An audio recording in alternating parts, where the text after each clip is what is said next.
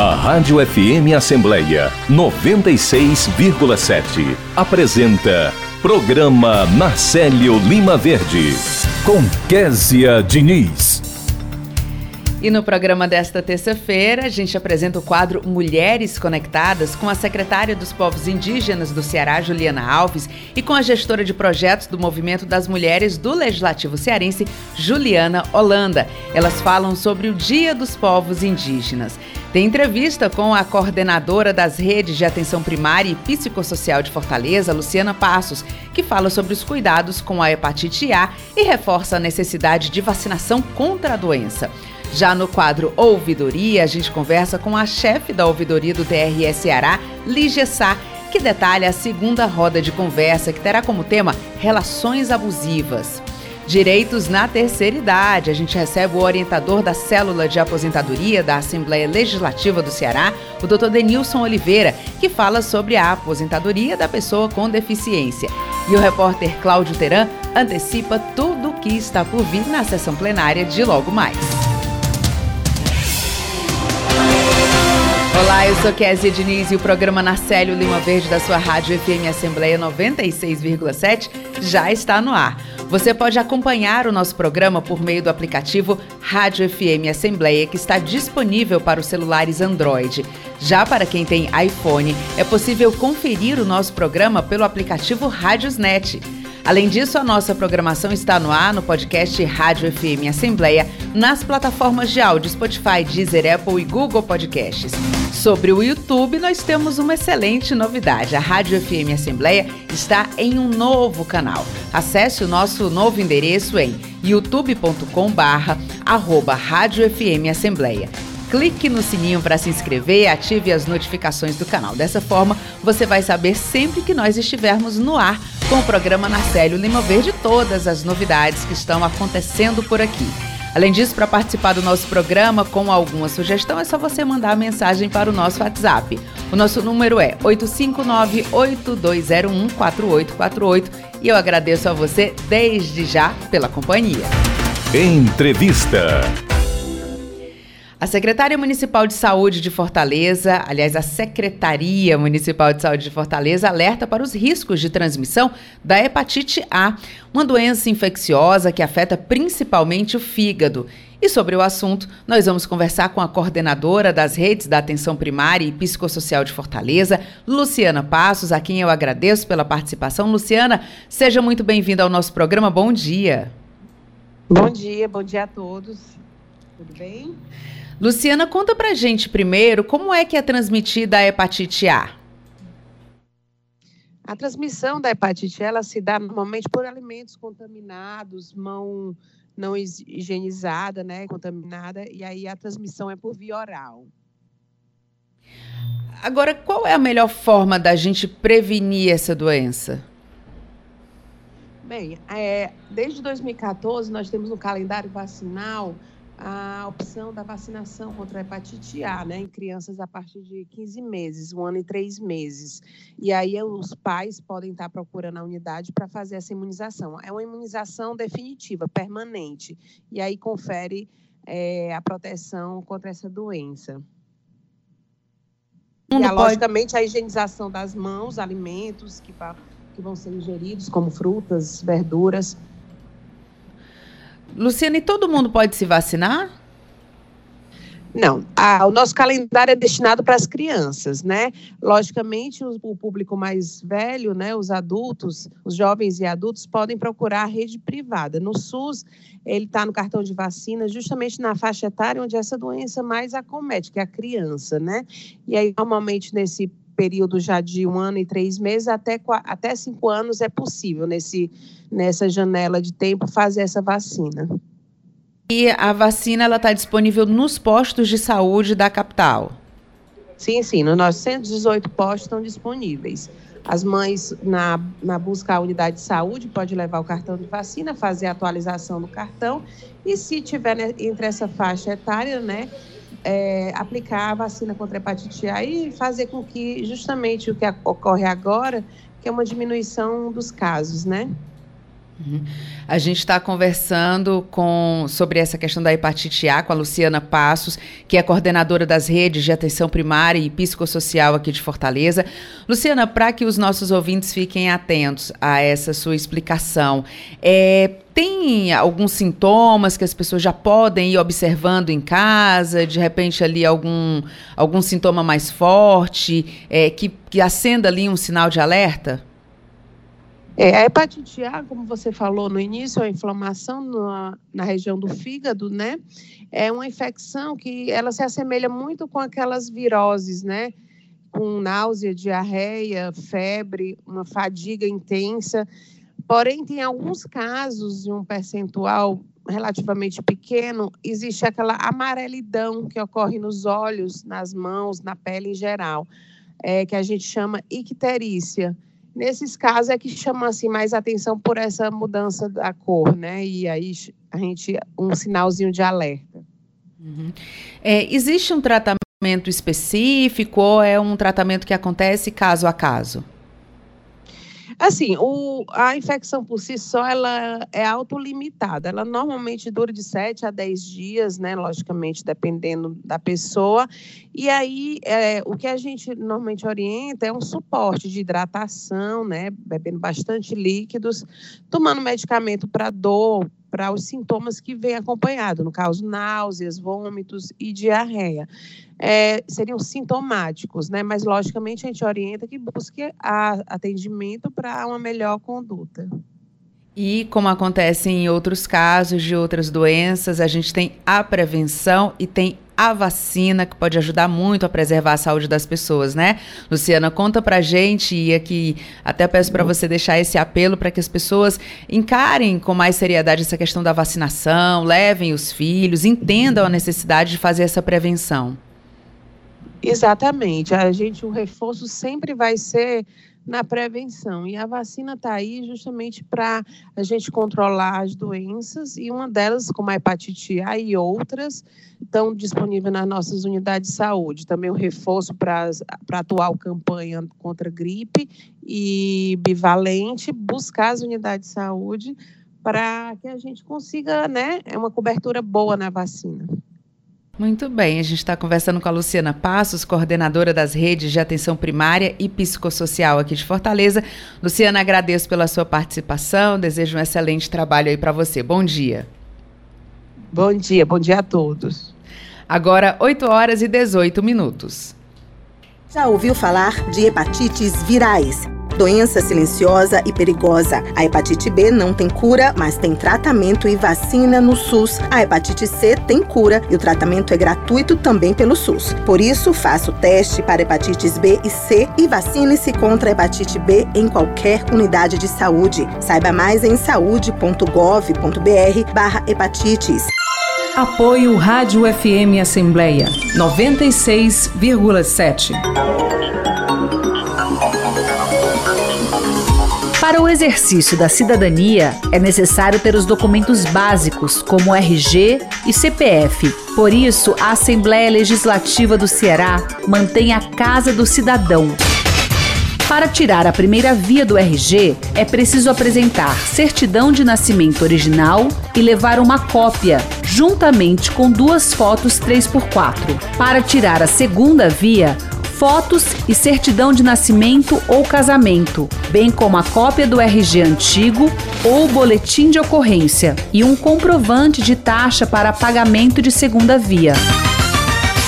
Para tirar CPF, se tiver menos de 18 anos, basta apresentar a certidão de nascimento e RG do responsável. Se for maior, é preciso apresentar RG, certidão de nascimento e título de eleitor.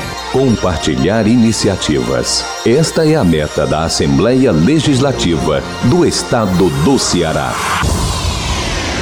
Rádio FM Assembleia 96,7. Com você, no centro das discussões. Ouvidoria. O Tribunal Regional Eleitoral aqui do Ceará realiza a segunda roda de conversa com o tema Relações Abusivas. E quem explica melhor esse assunto é a chefe da ouvidoria do TRE Ceará, que é a Lígia Sá. Lígia, seja muito bem-vinda ao nosso programa. Bom dia. Bom dia, consegue me escutar bem? Muito bem. E escutando ah, muito bem, ótimo. a gente vai saber agora como é que vai ser essa roda de conversa. Conta pra gente alguns detalhes, Lígia.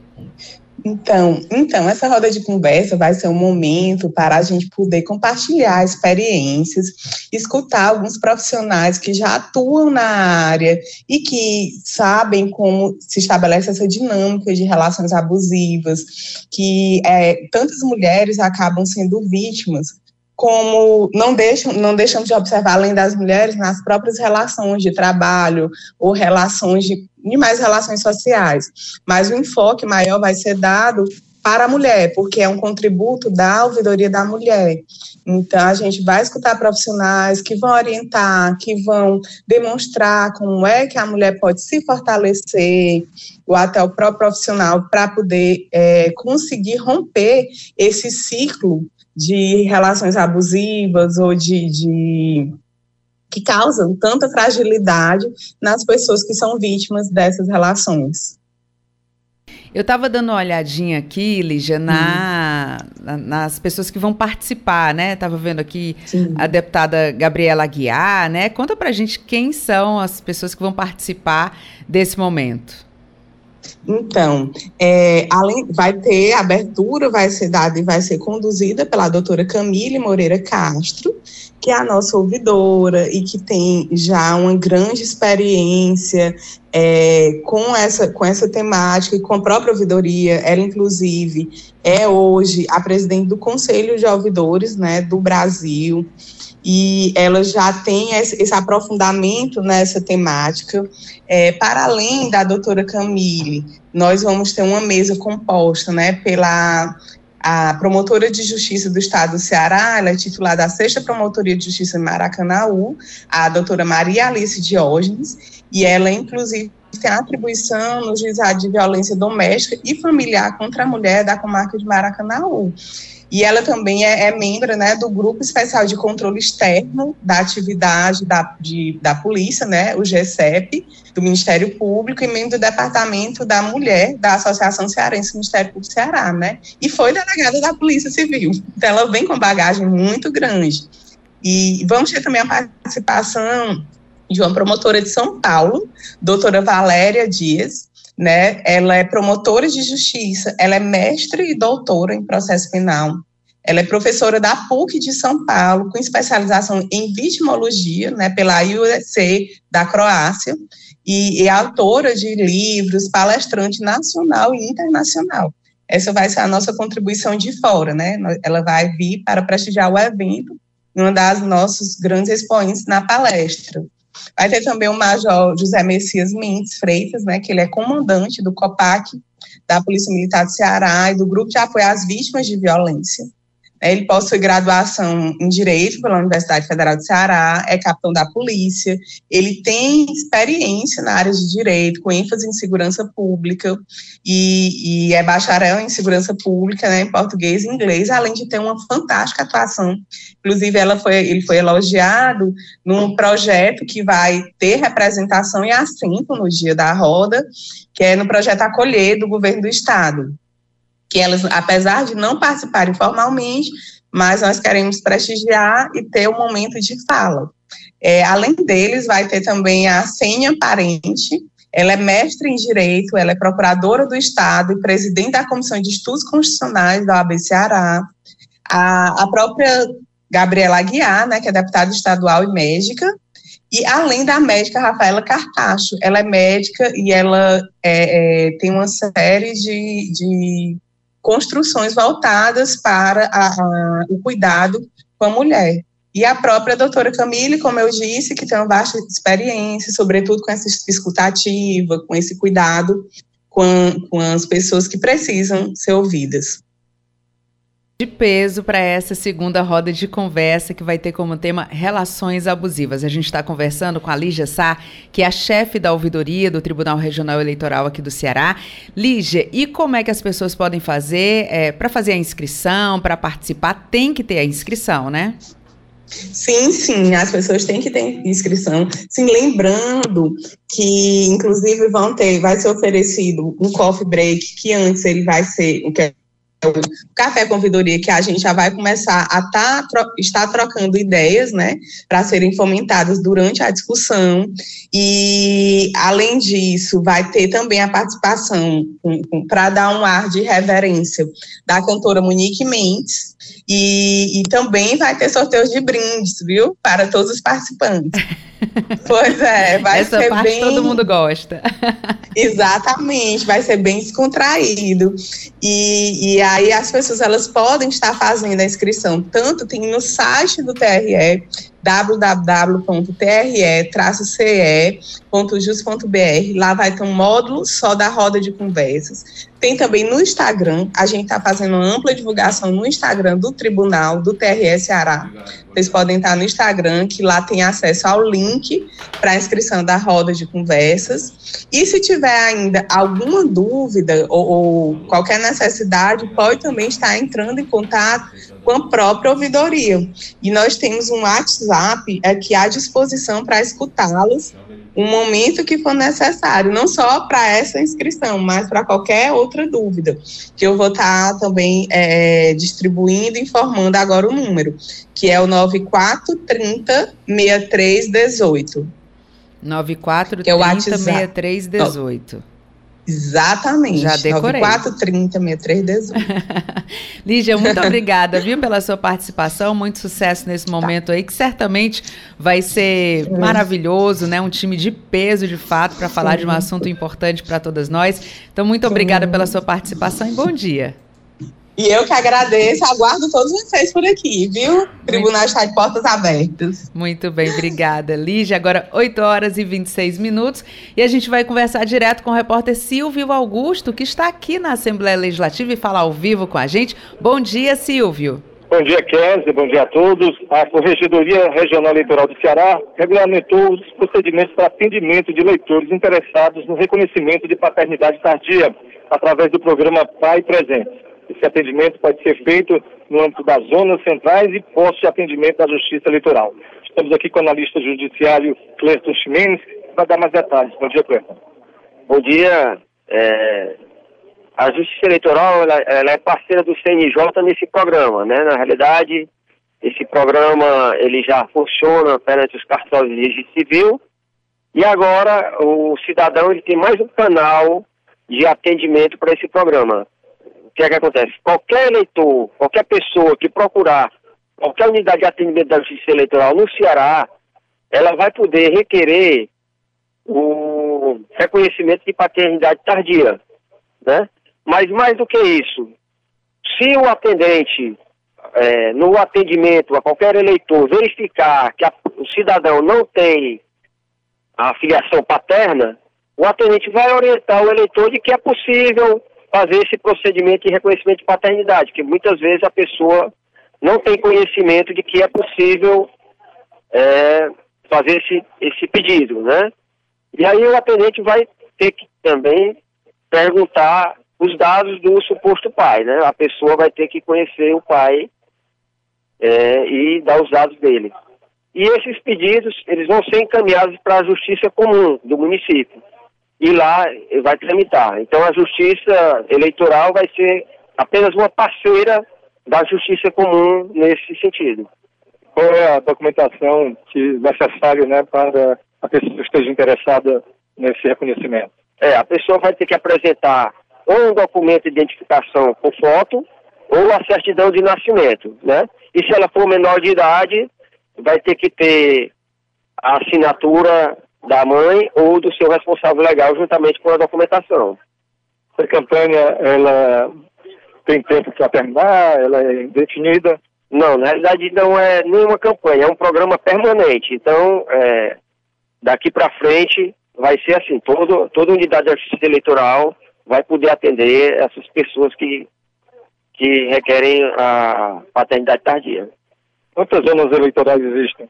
Nós temos 109 zonas eleitorais no estado. Então, a justiça eleitoral é bem capilarizada, né? Então, todas, praticamente todos os municípios do Ceará têm uma unidade de atendimento, porque tem as 109 zonas, né? Mas tem aqui, aqueles municípios temos, eles às vezes, alguns municípios têm uma unidade de atendimento, né? É importante ressaltar que esse pedido não pode ser feito de forma eletrônica. Ele, a norma do CNJ exige que seja um atendimento presencial. Quais os canais para as pessoas tirarem dúvidas? O canal a pessoa pode ligar para o 148 ou para qualquer cartório eleitoral do Estado, né? Ou então para a Corregedoria do TRE, no telefone 3453-3877. Muito obrigado. Conversamos com o analista judiciário Clerton Ximenes, né, falando que a Corregedoria Regional Eleitoral do Ceará regulamentou os procedimentos para atendimento de eleitores interessados no reconhecimento de paternidade tardia por meio do programa Pai Presente. Rádio FM Assembleia com você no centro das discussões. Obrigada pela sua participação, Silvio Augusto. Agora 8 horas e 30 minutos. Durante anos, as mulheres têm lutado e conquistado mais autonomia no trabalho, na política, nas relações interpessoais e em todas as áreas. As mulheres devem ter autonomia total para tomar decisões que tenham relação à sua saúde e ao seu corpo. Elas devem ser livres para decidir sobre maternidade, métodos contraceptivos, entre outras questões, sem pressões externas ou convenções impostas. A mulher deve ser livre para fazer o seu plano de parto e assim decidir o tipo que for mais adequado, o anticoncepcional que melhor se comporta com seu corpo e, inclusive, se quer fazer uso de algum medicamento ou não. Essa autonomia deve ser entendida e respeitada. Ela é um direito seu. Não abra mão dele. Sou mulher. Tenho autonomia nas decisões sobre o meu corpo. Uma campanha do COFEM.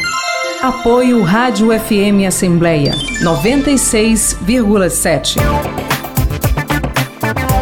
Mulheres conectadas.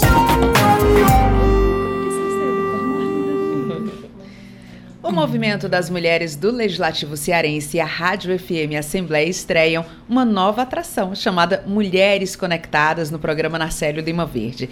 E hoje a gente vai receber a titular da Secretaria dos Povos Indígenas, Juliana Alves, e também a gestora de projetos do Movimento das Mulheres do Legislativo Cearense, Juliana Holanda. São duas Julianas aqui para marcar esse quadro. Quero primeiro agradecer a participação de vocês, a presença, sejam muito bem-vindas. É uma satisfação recebê-las aqui no nosso estúdio. Bom dia. Bom dia, bom dia a todos. Bom dia, secretária. Bom dia a todos bom os dia. ouvintes. Eu sou Juliana Holanda, como a Kézia falou aqui, né? Faço parte do movimento das Mulheres Legislativo. Quero, primeiramente, lhe agradecer, secretária, em nome da nossa primeira dama legislativa, doutora Cristiane Leitão, de estar presente aqui nesse momento tão importante, onde o quadro Mulheres Conectadas ele tem um propósito, um objetivo de trazer né, o protagonismo da mulher cearense, da mulher para a sociedade e trazer é, esse mês, né, um momento tão relevante que é que a gente comemora o Dia dos Povos Indígenas, né, e que nós estamos justamente trazendo uma representatividade é, tão importante para que seja, na realidade, colocada aqui a toda a sociedade, né? É, essa fala tão importante da secretária. Secretária, seja muito bem-vinda para esse, esse, a estreia oficial. É uma né? estreia oficial. É, do, do quadro Mulheres Conectadas. É, e antes da secretária começar aqui a sua fala, secretária, eu queria fazer uma breve apresentação também. A secretária Juliana Alves tem uma forte participação na mobilização pelos povos indígenas. A Juliana é professora indígena, licenciada em Educação Indígena e mestre em Antropologia pela Universidade Federal do Ceará. A Cacique é cofundadora da Articulação Nacional das Mulheres Indígenas Guerreiras da Ancestralidade e vice-coordenadora da Articulação das Mulheres Indígenas do Ceará. E um detalhe que é lindo, porque a gente entrevistou recentemente a Cacique Pequena, e a Juliana é filha da Cacique Pequena. Então fica inclusive essa dica para você aqui ao longo da nossa programação também. Pode procurar, porque tem a entrevista da Cacique Pequena. E a Juliana é considerada, é, aliás, a Cacique é considerada a primeira mulher cacique do Brasil. Imagina o orgulho de ser é, filha desta mãe, né? E nos povos indígenas, Cacique é responsável pela liderança e comando. Juliana, que prazer receber você aqui. Que imagem, né? Chega, assim, emociona a gente, Sim. então realmente é um prazer, como a nossa Juliana Holanda já colocou. Seja muito bem-vinda. Fala um pouquinho para a gente sobre esse trabalho que marca uma nova história aqui no Ceará também, né? A criação de uma secretaria, essa liderança. Fala um pouquinho para a gente. Bom dia Bom a dia. todas, a todos e a todos. É, para a gente é sempre um prazer poder estar presente, participando ativamente dessa construção é, no nosso estado, né? Ceará, o Ceará, né? É, que é um, um, estado aí que tem a sua diversidade pluroétnico, cultural e é de extrema importância darmos essa visibilidade, né? Claro, para mim é, é, um prazer e um orgulho sempre falar da minha mãe, da minha mestra, da cacica pequena, né? Aqui eu tenho como referência de vida, aqui eu tenho como referência de, de mulher e de profissional, né? Pra gente hoje estarmos é, na semana onde se comemora é, o Dia dos Povos Indígenas e falar sobre é de extrema importância, porque a gente sabe que por muitos e muitos anos o Estado do Ceará invisibilizou esses povos. E aí hoje a gente chega é, em 2023 dentro de um governo onde é, tem toda a sensibilidade né? Mas acima de qualquer sensibilidade tem conhecimento sobre esses povos e cria a primeira pasta, né? Através de um decreto, né? Que foi aprovado na Assembleia Legislativa do nosso estado é, pelos parlamentares, que também compreende que se faz necessário a presença desses povos nesses espaços e aí nós temos aí é, essa larga trajetória para poder contribuir, colaborar com os povos indígenas do estado do Ceará, mas dando essa visibilidade, fazendo com que as políticas públicas de Estado possam chegar até esses territórios. Para a gente tem sido um desafio, mas um desafio que a gente tem conseguido é, dar resposta aos nossos povos a partir do momento que a gente tem esse diálogo junto ao governo de, do Estado. A gente está conversando com a secretária dos povos indígenas aqui no nosso programa, no movimento das mulheres do Legislativo Cearense, iniciando esse quadro, atração Mulheres Conectadas, também com a Juliana Holanda, que é gestora do projeto do Movimento das Mulheres do Legislativo. Juliana, vou abrir aqui, inclusive, para você fazer essa co-apresentação também. Se você tiver alguma pergunta aqui para enriquecer a nossa conversa, você fica à vontade também é, para abrir aqui esses questionamentos, você que está né, tá coordenando a gestora e, enfim, está trazendo essa novidade para os nossos ouvintes e telespectadores também, né, o pessoal acompanhando por vídeo. É, eu queria saber o seguinte, secretária, a gente está, já passamos de 100 dias né, do, do governo, é, o início é sempre aquela história de vem equipe, vamos ver aqui quais são os projetos, fazer um planejamento. Passado esses 100 dias, o que, é que a senhora já pode falar sobre o trabalho desenvolvido na secretaria? Bom, é, esses primeiros 100 dias é tanto que a gente fez questão de fazer um relatório e apresentar ao movimento indígena no estado do Ceará, apresentar a nossa equipe, que a gente ainda está, de uma certa forma, é, é, fazendo a distribuição, né? Eles foram recentemente nomeados a cada um aos seus cargos, né?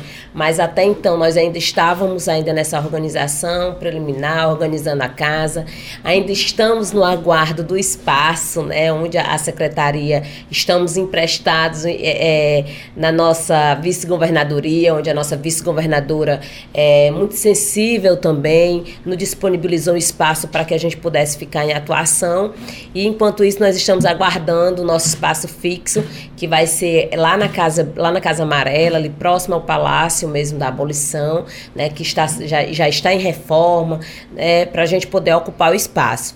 E aí a gente tem algumas atribuições, né, enquanto Secretaria de Estado, e a gente tem algumas ações perante aos povos indígenas para poder se concretizar na prática, né? Dentro desses, dessas ações, a gente tem dialogado muito sobre a questão é, da demarcação dos territórios indígenas, é, o estado do Ceará é um dos estados mais atrasados no que diz respeito à demarcação de territórios indígenas. Né? Hoje nós somos mais de 15 povos no estado, é, contabilizando no último, em 2010, no IBGE 2010, nós tínhamos mais de 35 mil indígenas. Hoje, no último IBGE de 2022, nós temos mais de 50 mil indígenas no estado do Ceará. A gente vê aí um crescente número de povos e aí estão distribuídos em diversos municípios cearenses. Aí te, existe uma, uma demanda né, grandiosa desses povos que é com relação à questão da demarcação de seus territórios, o, os processos de reconhecimento. Porque para que uma terra indígena ela seja demarcada, homologada e desintrusada, ela passa por todo um processo. São seis etapas de processos para que essa terra ela, ela é, volte sendo uma terra de uso e fruto dos povos, uma terra da união de uso e fruto daquele povo que ali é, pertence, né? E aí nós temos aqui no estado do Ceará uma, uma única terra demarcada, que é a terra indígena do povo Tremembé é, do Córrego João Pereira, no município de Itarema. E temos aí, né, durante esses é, 100 dias, né, a gente teve um diálogo com o governo estadual e o governo federal, onde nós temos aí já é, para ser demarcada mais uma terra indígena aqui no estado do Ceará. E aí o, o nosso presidente Luiz Inácio Lula da Silva coloca, juntamente com a nossa presidente da FUNAI, a Joênia Wapichana, coloca a necessidade de estar tá dando ênfase ao estado do Ceará, demarcando mais um território. Estamos aguardando. Estava tudo previsto para acontecer agora no mês de abril, mas aí a gente também entende e compreende toda a logística do processo, do que, do que, do que ainda precisa é, regularizar para que ele possa dar essa terra como uma terra demarcada, que seria a terra do povo Tremembé da Barra do Mundaú, no município de Tapipoca.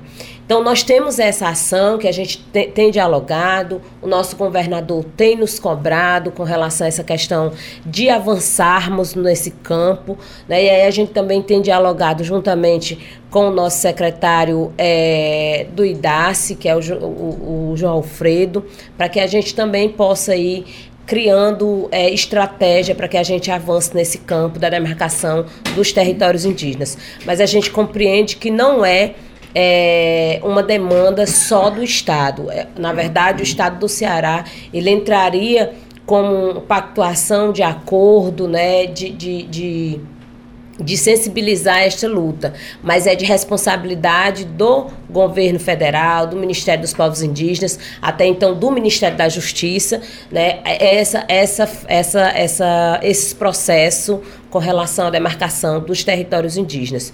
Mas aí nós temos outras séries de ação que a secretaria tem buscado já articular junto com as outras secretarias, né, que é, por exemplo, promover a saúde, o bem viver desses povos, educação, a qualidade de vida, né? a educação. E aí tudo isso tramita de secretaria para secretaria. A gente tem feito grandes diálogos, né? Por exemplo, agora mesmo no, no, no meu povo, que é o povo de Papo Canindé, nós estamos recebendo desde ontem, dia 17, dia 17, estamos recebendo é, a carreta é, do cidadão, que foi uma, uma, um diálogo já com a, a, Defensoria Pública do Estado, um diálogo com a secretária da SPS, a, a secretária Onélia, onde nós estamos recebendo e já tem outras é, aldeias pedindo, porque necessita desse, desse atendimento, né, que é o atendimento da Defensoria, a, a Defensoria mais, mais próximo né, do povo, e aí o atendimento com a retirada de documentação, que alguns indígenas, infelizmente, às vezes perde, ou às vezes até nem tem. Então, nós estamos também caminhando com esses processos e, e sempre em diálogo constante com as demais secretarias, como a Secretaria de Educação, a doutora Tânia, que é a secretária de Saúde, estamos a, a, a Sandra Machado, a secretária da CEPLAG, então a gente está em constante diálogo com as demais secretarias para que essas, essas é, políticas públicas de Estado possam chegar até esses territórios. Nós estamos conversando com a Juliana Alves, que é secretária dos Povos Indígenas, e também com a Juliana Holanda, que é gestora de projetos do Movimento das Mulheres do Legislativo Cearense, no quadro Mulheres Conectadas. Juliana Holanda, né? Que são duas Julianas. Juliana Holanda, eu queria que você falasse para a gente também é, quais são os principais aprendizados que o movimento das mulheres do Legislativo Cearense tem trocado com o movimento indígena aqui do Ceará? Como é que está acontecendo essa parceria? É, primeiramente, assim, eu estava até conversando com a, com a secretária lá fora, né? Assim, o movimento esse ano, todos os anos nós escolhemos uma temática, né? Então, o movimento esse ano, ele escolheu a temática de nós trabalharmos com os jovens, né? Jovens, meninas e meninos. Então, a gente está, o movimento esse ano, ele está, na realidade, voltado para para as temáticas voltadas para os jovens, né? E em conversa com a secretária, alguns momentos aqui atrás, né, nós estamos, na realidade, vamos articular algumas ações voltadas para os jovens dentro de comunidades indígenas, para que a gente possa levar, na realidade, é, algumas temáticas importantes em que no qual o jovem ele tem que estar inserido, né? Uma fala secretária que você é, fez aqui bem no início me chamou a atenção e realmente é, né, que foi a questão da invisibilidade desses povos, né? E isso é isso, e isso é muito importante ser trazido nesse momento, né? Justamente para que se possa na realidade também, né, ter é, comece a ter essa visão diferenciada para um, um, os povos tão importantes. E aí eu queria lhe perguntar, quer dizer, com licença, só para me fazer aqui essa essa esse bate-papo aqui com a secretária, que eu acho que dentro dessa invisibilidade você me traz muito forte, como eu lhe perguntei ali, a questão das leis sistêmicas, né? Vocês trabalham muito com ancestralidade, né? Então, é, a importante das leis sistêmicas, que é o pertencimento, né? hierarquia e o equilíbrio. Né? E quando a gente traz a questão do pertencimento, você está trazendo todos os seus povos, na realidade, para pertencer a situações em que, no qual eles eram invisíveis. Né? Isso me chegou muito forte quando a senhora me falou isso. E aí eu queria também lhe perguntar justamente isso. O que é que vocês, na realidade, vendo essa questão que vocês trabalham muito com essa ancestralidade, com as leis, né, na realidade sistêmicas, né? O que é que você traz é, é, junto à sua gestão em relação a isso aos seus povos? Bom, a gente vai procurar estar mais atuante. Eu venho dessa, eu venho dessa militância, né? Então assim, é, não estou dentro da pasta apenas como técnica, né, mas estou também é, como militante deste movimento, tenho um, um, conhecimento de causa, iniciei esse movimento, eu tinha 12 anos de idade, ou seja, jovem, né, e aí a gente precisa, é, como você coloca, Juliana, é, no, ter um olhar voltado e até mesmo ter uma linguagem apropriada para a gente poder trazer os nossos jovens mais para próximo da gente. E aí a secretaria ela vai ter esse papel que também é de uma certa forma, é importante se aproximar mais ainda dos jovens e a gente compreender toda a linguagem que hoje os nossos jovens, eles nos, nos traz de uma certa forma e às vezes até de forma emergencial, né? Eles, eles tentam no, nos falar de uma forma emergencial e que às vezes a gente está tão enquadrado no nosso mundo que a gente não consegue compreender o que eles estão. Então, o papel da secretaria também vai ser é, buscar alternativas para que a gente possa dar uma devolutiva positiva aos nossos jovens, fazendo com que os mesmos possam ter acompanhamento, se necessário, psicológico, né? acompanhamento. É, muitas das vezes é, é, com a nossa própria encantaria, com a nossa espiritualidade, na qual a gente domina e domina com muito êxito, e hoje os nossos jovens que estudam nas escolas indígenas, eles têm esse domínio, eles têm esse conhecimento. Né? Se, eu, se, eu, se eu trago para fazer uma apresentação, ou até mesmo na própria aldeia, no próprio território, se eu digo assim, professor, eu quero os alunos da educação infantil quatro anos. A professora vai me trazer os alunos para dançar uma roda de toré, para bater o tambor, porque eles já têm esse domínio, Sim. eles já, já vão aprendendo isso na praticidade, o repasse que é, é, é, feito dentro e fora da sala de aula é muito importante, né? Afinal de contas, a gente tem dito e tem dialogado que a cultura é tudo aquilo que se permanece vivo. E é preciso se permanecer vivo, né? É, é dentro, do, do, dentro do território, mas também expandindo para fora. Então, a gente tem, a secretaria vai ter esse diálogo e vai conseguir, de uma certa forma, fazer com que outros jovens possam. E é tanto que a gente tem na nossa, é, nos nossos cargos. A gente tem uma representante jovem, né, que vai estar tá, é, dialogando com a, com a própria COGICE, que é a coordenação dos jovens indígenas aqui no estado do Ceará, onde nós também temos uma rede de jovens conectados, né, jovens conectados no Ceará, que eles fazem todo uma, uma, um trabalho de transmitir as ações que são feitas e realizadas dentro das aldeias indígenas. O que eu acho mais sensacional, desde que foi anunciada a criação dessa secretaria, é justamente a possibilidade de dar voz né? Porque Sim. a demarcação ela é federal, ah, já existe o,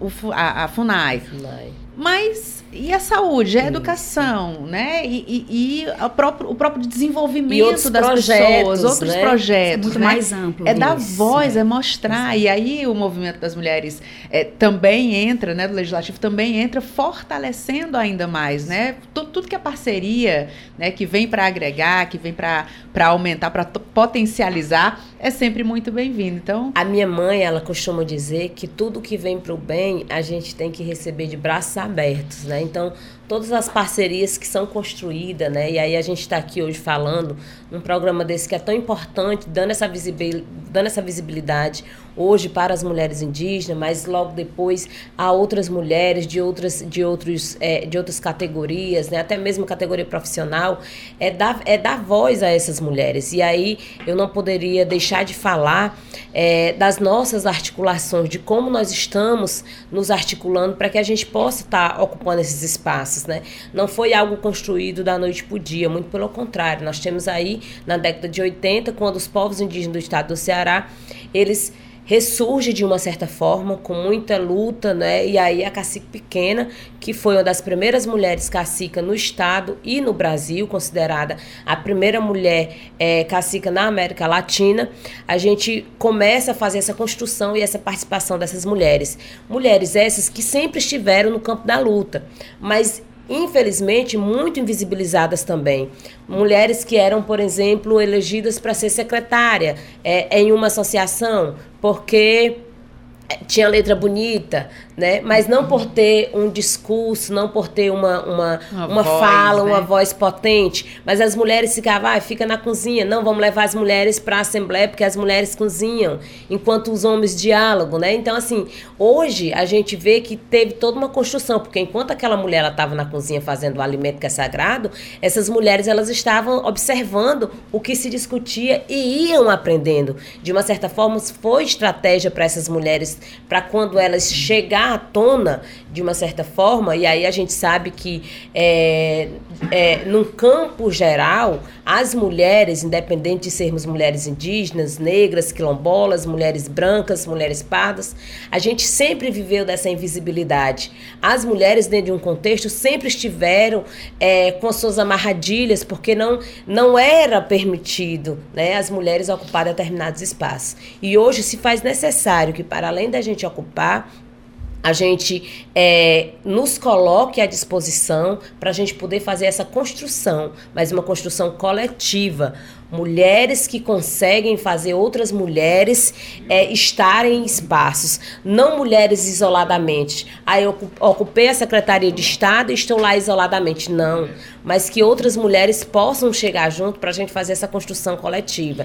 E aí a gente tem a MICE, que é a nossa organização, a nossa articulação a nível de Estado, mas nós também temos a Amiga, que é a nossa articulação a nível nacional, na qual eu sou uma das cofundadoras, né? Onde nós temos hoje a nossa ministra, Sônia Guajajara, que também é uma das cofundadoras da Articulação é, Nacional das Mulheres Indígenas Guerreiras da Ancestralidade, e que a gente consegue ir dialogando e fazendo com que essas mulheres elas têm essa representatividade. E uma das coisas que, que ele destaca aqui, que uma das coisas em que é muito forte na gestão da doutora Cristiane é justamente esse pensamento sistêmico, né? Que é onde ela traz essa questão da igualdade de gênero, desse fortalecimento, na realidade, do equilíbrio, na realidade, né? De estar também em locais de fala, em locais de poder, tanto homens quanto mulheres né, da mesma forma, né? Então você nos trouxe aí também uma coisa muito forte que é da, da gestão que a doutora Cristiane defende aqui também, até tem, aqui até dentro da própria Casa Legislativa e que com certeza está fazendo uma repercussão muito positiva. É uma presença marcante mesmo. É, a gente está conversando com a Juliana Alves, que é secretária dos Povos Indígenas aqui do Ceará, e a Juliana Holanda, que é gestora de projetos do Movimento das Mulheres do Legislativo Cearense. Juliana que está representando hoje a doutora Cristiane, né, que teve um, um, outro compromisso, enfim, não pôde participar do programa. Nos próximos ela vai estar, Sim. certamente. É, e assim, vocês estavam falando, eu, eu sou muito sensível a energias. E vocês falando, eu fico tão emocionada. Juliana Alves falando, meu olho aqui foi, foi enchendo. É, mas é uma energia feliz, uma energia de muita, muita alegria, de muita força mesmo. É, eu poderia ficar aqui conversando com vocês até amanhã, né? Mas a gente tem um tempo. E eu não queria deixar passar esse momento, a participação da secretária aqui, Secretária, dia 19 de abril é comemorado o Dia dos Povos Indígenas, que até bem pouco tempo a gente chamava de Dia do Índio, né? Isso. É o dia 19 de abril, é o Dia do Índio. Eu cresci, aprendi, aprendi né, na escola é, que se comemorava o Dia do Índio. Hoje a gente sabe que houve uma mudança e a gente comemora o Dia dos Povos Indígenas. Eu queria que a, que a senhora explicasse aqui para os nossos ouvintes essa mudança? Por que é tão importante a gente não chamar mais o Dia do Índio e sim o Dia dos Povos Indígenas? É, essa mudança veio através da nossa primeira deputada federal, né? Nós tivemos aí à frente do, da, da Câmara Federal até 2022 é, a primeira indígena mulher a, a, ocupar esse espaço, que foi Joênia Wapichana. E aí Joênia é, cria né, esse projeto de lei para que haja essa mudança nós entendemos e compreendemos os povos indígenas na sua totalidade que existe foi foi dominado né e foi colocado aos indígenas alguns nomes estereotipa, estereotip, estereotip, é, estereotipados é. né que aí vem da colonização né? Por exemplo, a gente, quando a gente está lá no, na, no Fundamental 1, Fundamental 2, a gente aprende a, a, a história do livro didático, né? Aquela historinha Isso. de que os quem descobriu o Brasil foi Pedro Alves Cabral, de que quando chegaram aqui encontraram esses povos que viviam nu, que viviam da caça, da pesca, né? E aí a gente aprende muito isso, né? Desde lá do, do Fundamental 1 e 2. E muitas vezes a gente chega no, no padrão da universidade, né? Como é, acadêmico na universidade, e se a gente não tiver uma pesquisa relacionada aos povos indígenas, a gente não vai conseguir é, tirar essas informações, porque acaba que sendo informações que ainda estão lá, né, sendo repassadas. E a escola ela, ela é o ponto fundamental né, desse repasse de conhecimento. E aí, Joênia, é, vendo essa situação juntamente aos outros povos, e aí também a pedido da nossa articulação nacional, que é a PIB, Articulação dos Povos Indígenas do Brasil, é, faz esse, implementa esse projeto de lei na Câmara e foi votado para que se haja essa mudança, ao invés de índios, né, porque um nome estereotipado, né, como a gente já havia falado antes, né, que remete ao colonizador, né, do, do que foi deixado, né, é, para povos indígenas, para a comemoração de 19 de abril, para o Dia dos Povos Indígenas. E aí, ao invés, a, além do, do nome índio, também tem outros, por exemplo, quando as pessoas utilizam o termo tribo, né, a gente também sente um choque de, de, de de, de, de, informação quando se remete. Hoje a gente não, não considera tribo como segmento onde tem povos indígenas, né?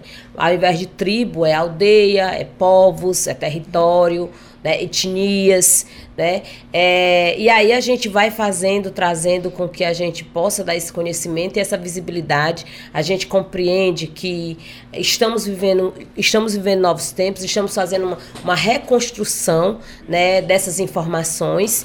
E aí é tanto que a gente disponibiliza sempre é, algumas imagens, né, é, é, algum, alguns nomes nos nossos canais de informação, tanto nos Instagram como no Facebook, para que as pessoas tenham essa informação, uma vez que ainda, é, e aí é super necessário que o nosso é, MEC, né, o Ministério da Educação, possa trabalhar com materiais didáticos acessível a esses povos, que possa contemplar nesse material didático a história real desses povos hoje. Histórias que são contadas por esses povos mesmo, por nós. Não contadas mais é, é, em quadrinhos ou por terceiros, mas contada a história dos povos indígenas sendo contada por eles mesmos. E um pedacinho da história tá no entrevista que eu fiz com a sua mãe, a Cacique Pequena, no Conexão Assembleia. Então você que está nos acompanhando, depois que terminar aqui o programa, pode inclusive procurar no YouTube, porque tá lá essa entrevista que é um pedacinho da história também contada pela Cacique Pequena. Gente, eu quero agradecer muito a participação de vocês. Como eu disse, poderia ficar aqui o dia inteiro conversando, mas a gente tem uma limitação de tempo. Então, muito obrigada. Juliana Alves, Juliana Holanda, muito obrigada pela participação e muito bom dia para vocês. Gratidão, Obrigada. Gratidão. Lembrando que o quadro Mulheres Conectadas é uma idealização do Movimento das Mulheres do Legislativo Cearense, apresentado mensalmente aqui no programa Narcélio Lima Verde.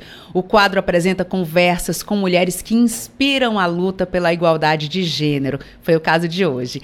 A ideia é trocar conteúdos que permitam ao público questionar padrões, ressignificando o papel das mulheres no poder e nas diversas áreas da sociedade. Após a apresentação ao vivo aqui no programa Narcélio Lima Verde, você pode conferir o Mulheres Conectadas em podcast. O movimento das mulheres do Legislativo Cearense congrega mulheres que atuam no legislativo, parlamentares, servidoras, com a finalidade de desenvolver ações, projetos e campanhas para o bem-estar da sociedade e com um forte impacto social. Agora, nove horas. E a gente vai conversar com Silvio Augusto. Silvio Augusto está na linha com a gente ainda? Não? Estamos aqui, Cândia. Ah, Silvio Augusto. É, o Departamento de Saúde e Assistência Social da Assembleia Legislativa inicia a campanha alusiva ao Dia Mundial da Voz, hoje, terça-feira. O trabalho denominado Campanha da Voz será realizado pela Célula de Fonoaudiologia do Departamento de Saúde, em parceria com a Célula de Segurança do Trabalho e do Comitê de Responsabilidade Social da Assembleia. Estamos aqui com a orientadora da Célula de Fonoaudiologia, Socorro Timbó, para informar para a gente como é que vai ser realizada a campanha aqui na Casa do Povo. Bom dia. Bom dia, bom dia a todos, bom dia Késia, é com muita alegria que estamos aqui mais uma vez, né, falando sobre a voz, o cuidado que nós devemos ter. Então, durante essa campanha desse ano de 2023, nós estamos com o tema Afine sua saúde, cuide da sua voz, chamando a atenção e alertando toda a população, principalmente com relação ao câncer de laringe, que é extremamente, a incidência é muito grande, principalmente em fumantes, né, e principalmente para as pessoas que têm um abuso e mau uso vocal, os cuidados que nós devemos ter. Hoje, a maioria das pessoas ainda negligenciam, né, os cuidados que nós devemos ter com a voz. Então, essa campanha, ela vem para isso. Como é que vai acontecer a campanha aqui na Assembleia? Hoje nós estamos na nossa cominância, nós temos um momento de atendimento com o nosso médico otorrinolaringologista, o Dr. Luiz Marcan, ele está na célula de segurança de saúde do trabalhador, hoje pela manhã, fazendo atendimentos gratuitos para todas as pessoas que quiserem. Então, quem quiser, que tiver necessidade, pode estar lá, né, nesse momento. Ele vai ficar até meio-dia. E em todos os elevadores nós estamos chamando a atenção como uma cabine da voz, para que as pessoas entendam e percebam quais os cuidados que você pode ter com relação à voz. Teremos também um plantão vocal para os deputados durante o decorrer dessa semana e teremos um curso de voz, dicção e oratória que será ofertado tanto para os servidores como para o pessoal da comunicação, da rádio e da TV. Então, conto com a presença de vocês. O Dia Mundial da Voz é comemorado em 16 de abril. O Dia Mundial da Voz é comemorado dia 16 de abril. Essa é uma campanha mundial que começou em 1999 e segue até hoje. Então, nós, paralelamente a essa campanha, fazemos o nosso, a nossa campanha aqui na LES. Muito obrigado. Conversamos com o Socorro Timbó, orientadora da Célula de Fonoaudiologia do Departamento de Saúde e Assistência Social da Assembleia Legislativa, sobre a campanha né, que, a, que o departamento está fazendo em relação ao Dia Mundial da Voz. Rádio FM Assembleia, com você, o centro das discussões. Obrigada pela sua participação, Silvio Augusto. Agora 9 horas e 3 minutos. Aliança pela Igualdade Brasil. Desigualdade social Será que só aquele que sofre com ela é que sabe o que ela significa? A desigualdade social é a distância que existe entre pobres e ricos, proprietários e sem teto e sem terras, intelectuais e analfabetos, negros e brancos, homens e mulheres. A desigualdade social do Brasil, um país de mais de 190 milhões de habitantes, está marcada por percentuais alarmantes entre os que possuem riquezas e aqueles que são totalmente desprovidos dela. A desigualdade também é uma questão de gênero. Aliança pela Igualdade Brasil. Apoio Rádio FM Assembleia 96,7. Direitos na terceira idade. E no quadro de hoje, o advogado, atuário e orientador da célula de aposentadoria da Alessio, Dr. Denilson Oliveira, fala sobre a aposentadoria de pessoa com deficiência. Bom dia, doutor Denilson, seja bem-vindo ao nosso programa. Bom dia, Késia, bom dia a toda a equipe da FM Assembleia e um bom dia especial a todos os ouvintes.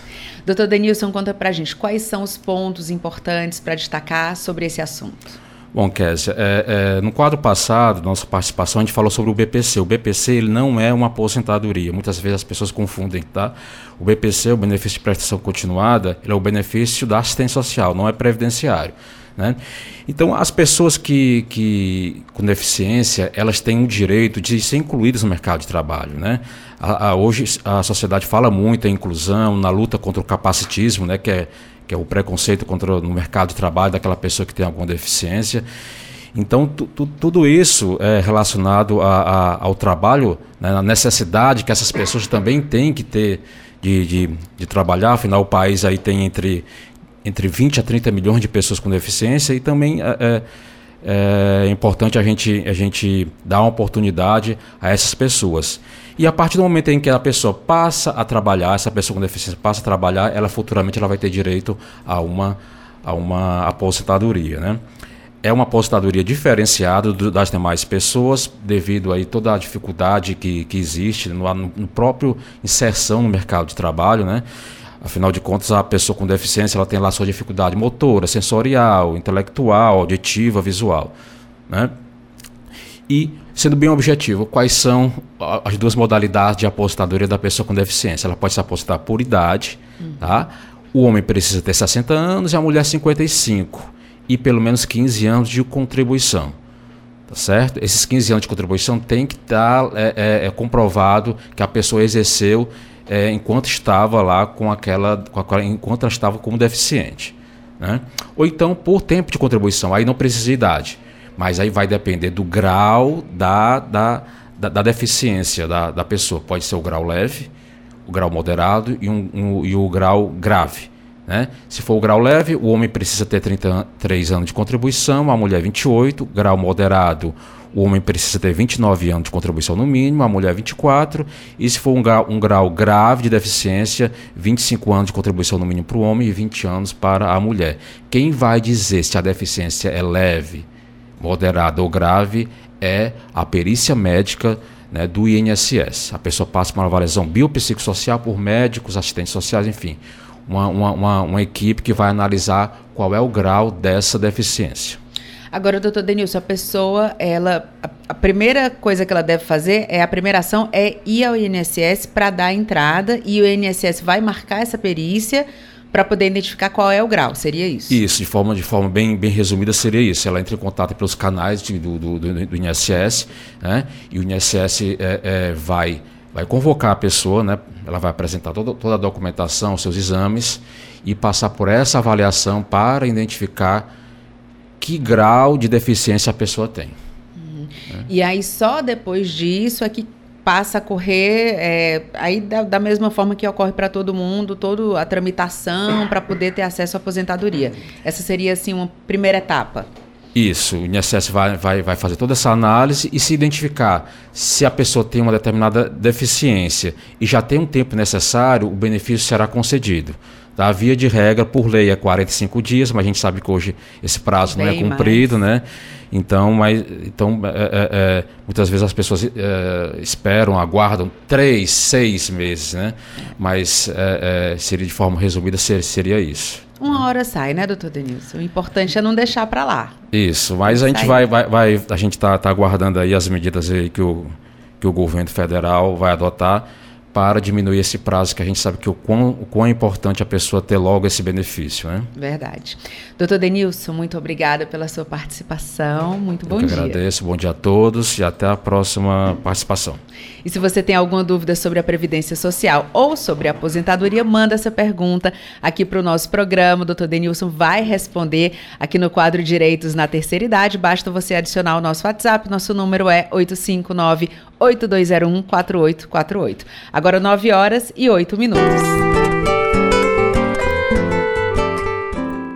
muito jovem me procura e, e fala assim para mim: eu quero ser que nem você quando crescer. Eu falei: você já é, você tem que ser perseverante, não tem que olhar para trás. Eu acho que o que aconteceu ontem aconteceu. Não deu certo uma coisa, vai em frente, sabe? Não desiste. Se o pai e a mãe não quer, vai um jeitinho.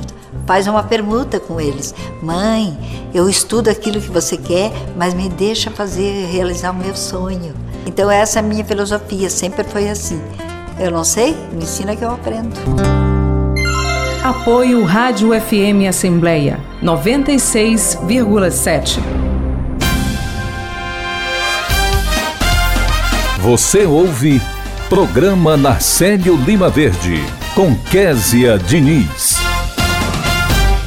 Estamos de volta para conversar com o repórter Cláudio Teran, que já está aqui nos nossos estúdios. Cláudio Teran, muito bom dia. Muito bom dia, Kézia Diniz. Bom dia a você, bom dia o amigo ouvinte da nossa FM Assembleia. Cláudio Teran, daqui a pouquinho começa a sessão plenária e eu sei que você já está com a lista dos oradores inscritos, né? Kézia, exatamente, os oradores já estão todos inscritos. Nós temos nesse momento a movimentação do Departamento Legislativo. Já já vai abrir a sessão plenária desta terça-feira. O deputado Firmo Camurça tinha o primeiro tempo, mas ele já cedeu para o deputado Messias Dias. Logo depois vai falar o deputado apóstolo Luiz Henrique. O terceiro tempo é do deputado Stuart Castro. O quarto tempo da deputada doutora Silvana. O quinto tempo é do deputado Romeu Aldigueri, que é líder do governo. E o sexto tempo, Kézia Diniz, está reservado ao deputado estadual Felipe Mota, da bancada do União Brasil. Hoje é um dia, basicamente, Cláudio Teran, de discussões, de é, discursos na tribuna, basicamente é isso, né? É, tem, por exemplo, o deputado Messias Dias vai falar, por exemplo, dessa ocupação do, da sede do INCRA por parte de integrantes do MST. Eles passaram o dia lá, mas já saíram. Ele vai falar sobre isso. O líder do governo, o deputado Romeu Aldigueri, vai fazer um balanço da viagem do governador Eumano de Freitas e da assinatura de convênios e contratos que ele fez lá, protocolos de intenções, inclusive, Kézia Diniz, que devem e podem trazer divisas para o Ceará. Você vai acompanhar tudo? Estarei lá. Muito bem. Obrigada, Cláudio Teran. Bom dia. Bom dia. E nós chegamos ao final do programa Narcélio Lima Verde de hoje. Nós recebemos a coordenadora das redes de atenção primária e psicossocial de Fortaleza, Luciana Passos, que falou sobre os cuidados com a hepatite A e reforçou a necessidade da vacinação contra a doença. No quadro Direitos da Terceira Idade, o orientador da célula de aposentadoria da Assembleia Legislativa, Dr. Denilson Oliveira, destacou a aposentadoria da pessoa com deficiência. Já no quadro Mulheres Conectadas, a secretária dos Povos Indígenas do Ceará, Juliana Alves, e a gestora de projetos do Movimento das Mulheres do Legislativo Cearense, Juliana Holanda, falaram sobre o Dia dos Povos Indígenas. E a chefe da ouvidoria do TRE do Ceará, Lígia Sá, deu detalhes sobre a segunda roda de conversa que tem como tema relações abusivas. O repórter Silvio Augusto acompanhou os principais acontecimentos da Assembleia e o repórter Cláudio Teran antecipou as ações da agenda da casa. Muito obrigada por nos acompanhar juntinho do rádio. Nós também estamos no YouTube e em podcast. Você pode nos encontrar nas principais plataformas de áudio, como o Spotify, Deezer, Apple e Google Podcasts. Basta procurar a Rádio FM Assembleia e se inscrever. Além de mim, Késia Diniz, a equipe do programa Narcélio Lima Verde reúne na coordenação Laiana Vasconcelos, repórteres Silvio Augusto e Cláudio Teran, direção multimídia Rodrigo Lima e Márcio Medeiros. Operação Multimídia César Moreira. A coordenação de programação é dele, Ronaldo César. Tarciana Campos é a gerente geral da sua Rádio FM Assembleia. Para participar do nosso programa, enviando algum comentário ou sugestão, anote o número do nosso WhatsApp: 859-8201-4848. Obrigada a você que nos escuta pela audiência e o programa Narcélio Lima Verde volta amanhã. Até lá, tchau!